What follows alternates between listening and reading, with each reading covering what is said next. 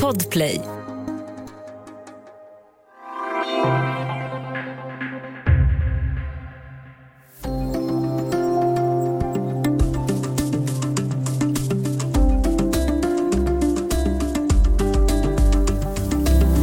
Fotbollen är död.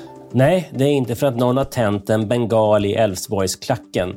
Och det är inte heller för att en spelare som inte kommer göra några mål har köpts för en miljard. Utan det är för att superligan är inställd. Superligan som skulle rädda fotbollen hette det. Men alla höll inte med. Välkommen till Studio DN. Jag heter Augustin Erba.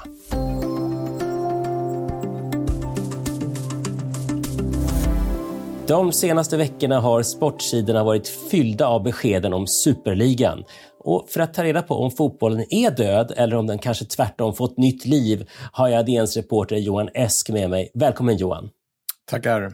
Ska vi börja med att reda ut det här från grunden. Vad är, eller, eller var kanske rättare sagt, superligan för någonting? Det var Europas tolv största fotbollsklubbars försök att göra en egen liga som skulle bryta sig loss ifrån nuvarande Champions League och på så sätt garantera att de kunde bli ännu rikare och ännu större. Okej. Okay. Uh, jag hör inte att du säger uh, “for the love of the game” eller något sånt uh, i detta, men vi återkommer till det lite längre fram. Ska vi, ska vi, ska vi eh, börja med att, att tänka så här, ja men de som förespråkade superligan, vad var det som var bra med den tyckte de? Nej, det var, allt var i deras eget intresse. Och om man backar bandet lite så är det här en process eller en strid som har pågått sedan slutet av 80-tal, tidigt 90-tal. Att de stora klubbarna har då och då gjort sådana här utbrytarförsök och de har alltid hotat med just att vi skapar en liga och där det farliga ordet är stängd, en stängd liga.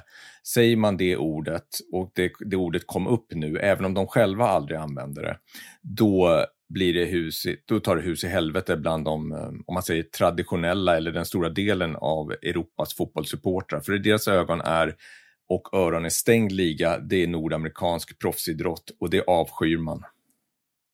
Men vad är en stängd liga? Ja, men en stängd liga, det var ju det som grejen var att den här ligan var inte helt stängd. Den var stängd så tillvida att de här 12 plus några fler lag, oklart vilka, det var inte helt klart, det, det pratades om tyska lag, kanske franska lag, skulle aldrig riskera att åka ur. Eh, Champions League i dess nuvarande form kan man missa om man har haft något dåligt år. Men de här 12 skulle vara garanterade att år efter år mötas. Men det skulle också finnas en öppning för fem lag från ja, lägre ner eller mindre nationer att komma upp och få gästspela i den där ligan. Så den var egentligen aldrig helt stängd, men den var stängd neråt för de bästa klubbarna och det räckte för att tända fansens vrede och eh, dra igång ett ordentligt, eh, i alla fall på sociala medier, eh, en ordentlig protestvåg. Nu i pandemin så blir de fysiska protesterna mildare. Mm. Vi kommer strax till protesterna, men jag vill ändå klamra mig fast lite grann vid det här. Alltså, vad, vad är det som är bra med en superliga? För det här var ju ändå ett, en, liksom, det här var ju några av de bästa klubbarna i Europa eh, som de hade kommit överens. Eh, liksom, så vitt jag har förstått var väl till och med papper påskrivna och allt möjligt. Eh, alltså vad, vad, vad är det i deras världsbild som gör att att de tycker att, att en, en liga med de bästa lagen i Europa är roligare än till exempel då Champions League? Att eh, man skulle garantera att de bästa lagen möter varandra oftare. Och deras eh, säljargument var att det är det här publiken egentligen vill se. Och ska man vara ärlig så är de inte helt fel ute. Vi i Sverige tycker det är jättekul när till exempel Malmö FF tar sig in och möter Atletico Madrid eller Real Madrid någon gång i Champions League. Men ska vi välja att se Atletico Madrid möta Nicosia från Cypern eller ett okänt lag från Irland kontra att se Chelsea möta Bayern München, ja då möter, väljer jag hellre att se Chelsea-Bayern München än att ja. se en stor klubb mot ett blåbärsgäng. Så att eh, de är ju inte helt fel ute i sin argumentation. Nej, eh, och jag tänker också att, att eh, eh, och det här är ju nästan en filosofisk fråga.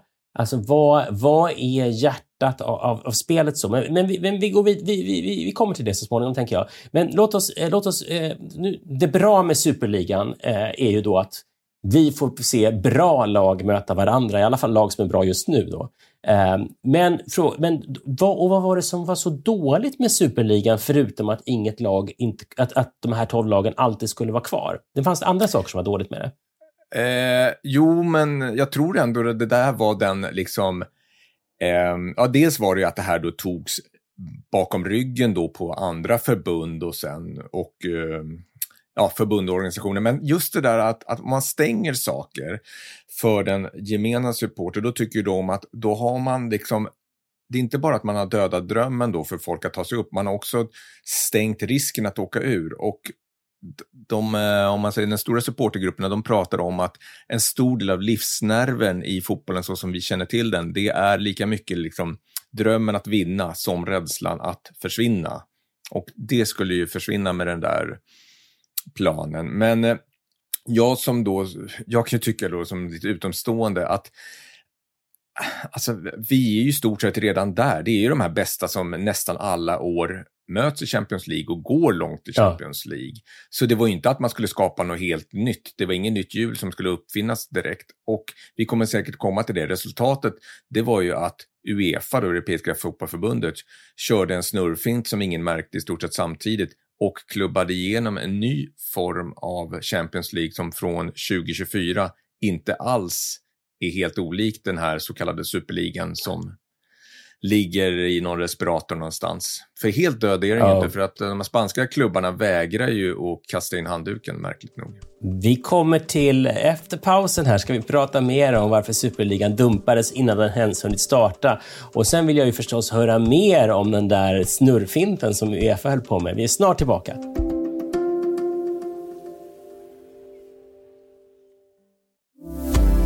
Välkommen tillbaka till Studio DN och vi pratar om fotbollens överlevnad med Johan Esk.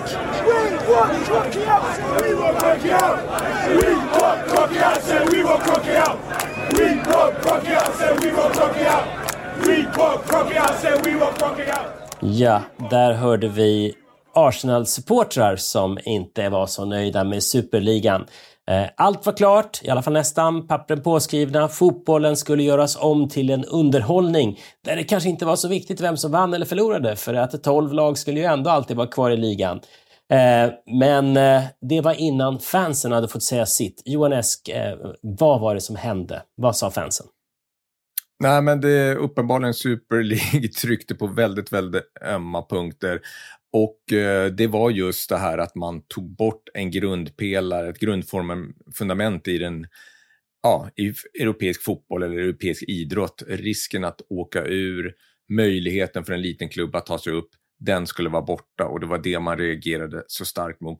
Sen var väl det här kanske då eh, nu får det vara nog-känsla eller någonting som fick en känslomässig bägare att rinna över. För det här är ju en utveckling som har pågått i många, många år. Att ägandena har flyttat från, om man säger då, gräsrötterna och långt, långt bort i, upp i hierarkin och ut i andra länder och i andra icke-demokratiska styrelseskick.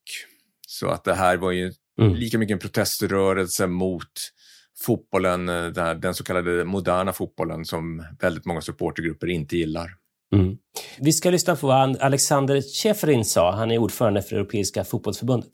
Gentlemen, you made a huge mistake.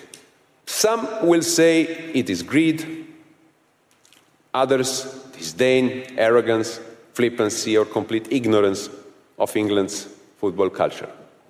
But actually, it doesn't matter. What matters is that there is still time to change your mind.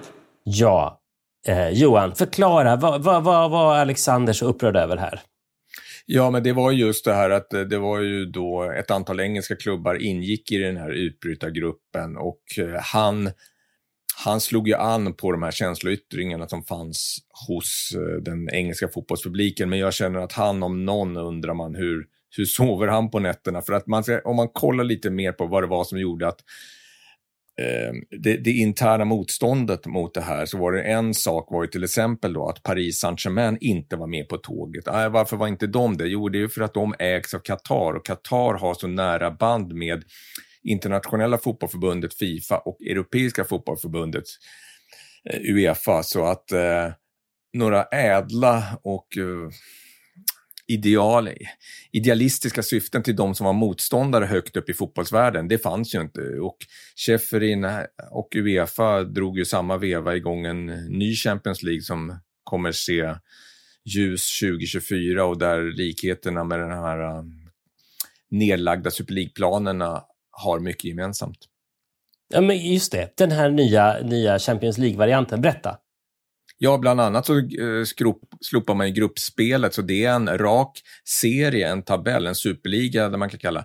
Och där två lag, de två bästa lagen, alltså de senaste årens bästa lag, de kommer få spela, de får en, vad ska man säga, en livlina att spela ett år till, även om de har varit dåliga i sina inhemska som det är nu, är du dålig i engelska ligan så får du inte vara med i Champions League nästa år, om du inte har vunnit Champions League. Men eh, den, för, för de två högsta lagen som har varit bra i Europa de senaste åren, de kommer få en chans till så att säga. Och det där är ju då ett steg åt Super League. Och så här har det varit då under de här, ja, sen slutet av 80-talet, att storklubbarna har hotat, Uefa har gjort eftergifter och hela tiden så har man gått storklubbarna till mötes. Men eh, det blir intressant nästa gång, för det kommer bli en nästa gång. Storklubbarna kommer med ett nytt utbrytningshos, vad blir, vad blir då deras liksom, argument och vad kan Uefa sätta emot ja. en gång? Jag skulle, jag skulle tro att det tar fem år ungefär så är vi där igen. Ja. Nej men alltså man frågar, man frågar sig ju lite grann när man, när man, när man äh, följer hur liksom, fotbollen har förändrats under den senaste tiden. För att det, jag, jag kommer ju spontant att tänka på, på hur det var eh, för 30 år sedan när hockey-VM var en stor nationell händelse. Um, och sen, och sen eh, efter, det så, efter det så såldes det till TV3 och det blev liksom allt mindre av en nationell angelägenhet. Uh, och jag tänker att det var väl det här som superligans förespråkare liksom var rädda för skulle hända med fotbollen också, att den, att den inte känns uh, lika viktig.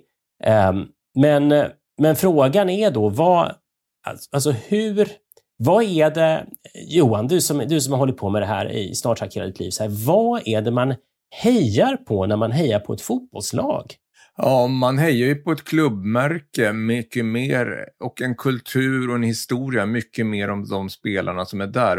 Och det är just därför europeiska fotbollsfans, eller liksom då fotbollsfans i hela världen som följer den fotboll som vi kallar fotboll, vad de har emot amerikansk proffsidrott. För där är klubbarna är inte klubbar utan de är organisationer, de är franchiseföretag som kan flyttas. Eh, ett lag från Colorado kan spela i Quebec eller tvärtom och sådär. Det händer inte i europeisk fotboll. Så att man, man har en tradition här som eh, man vill slå vakt om och det är det man hejar på. Liksom spelarna i Djurgården, Hamburg eller eh, PSG, whatever, de kan bytas ut, men klubben håller man på i ur och skur om man är en riktig supporter.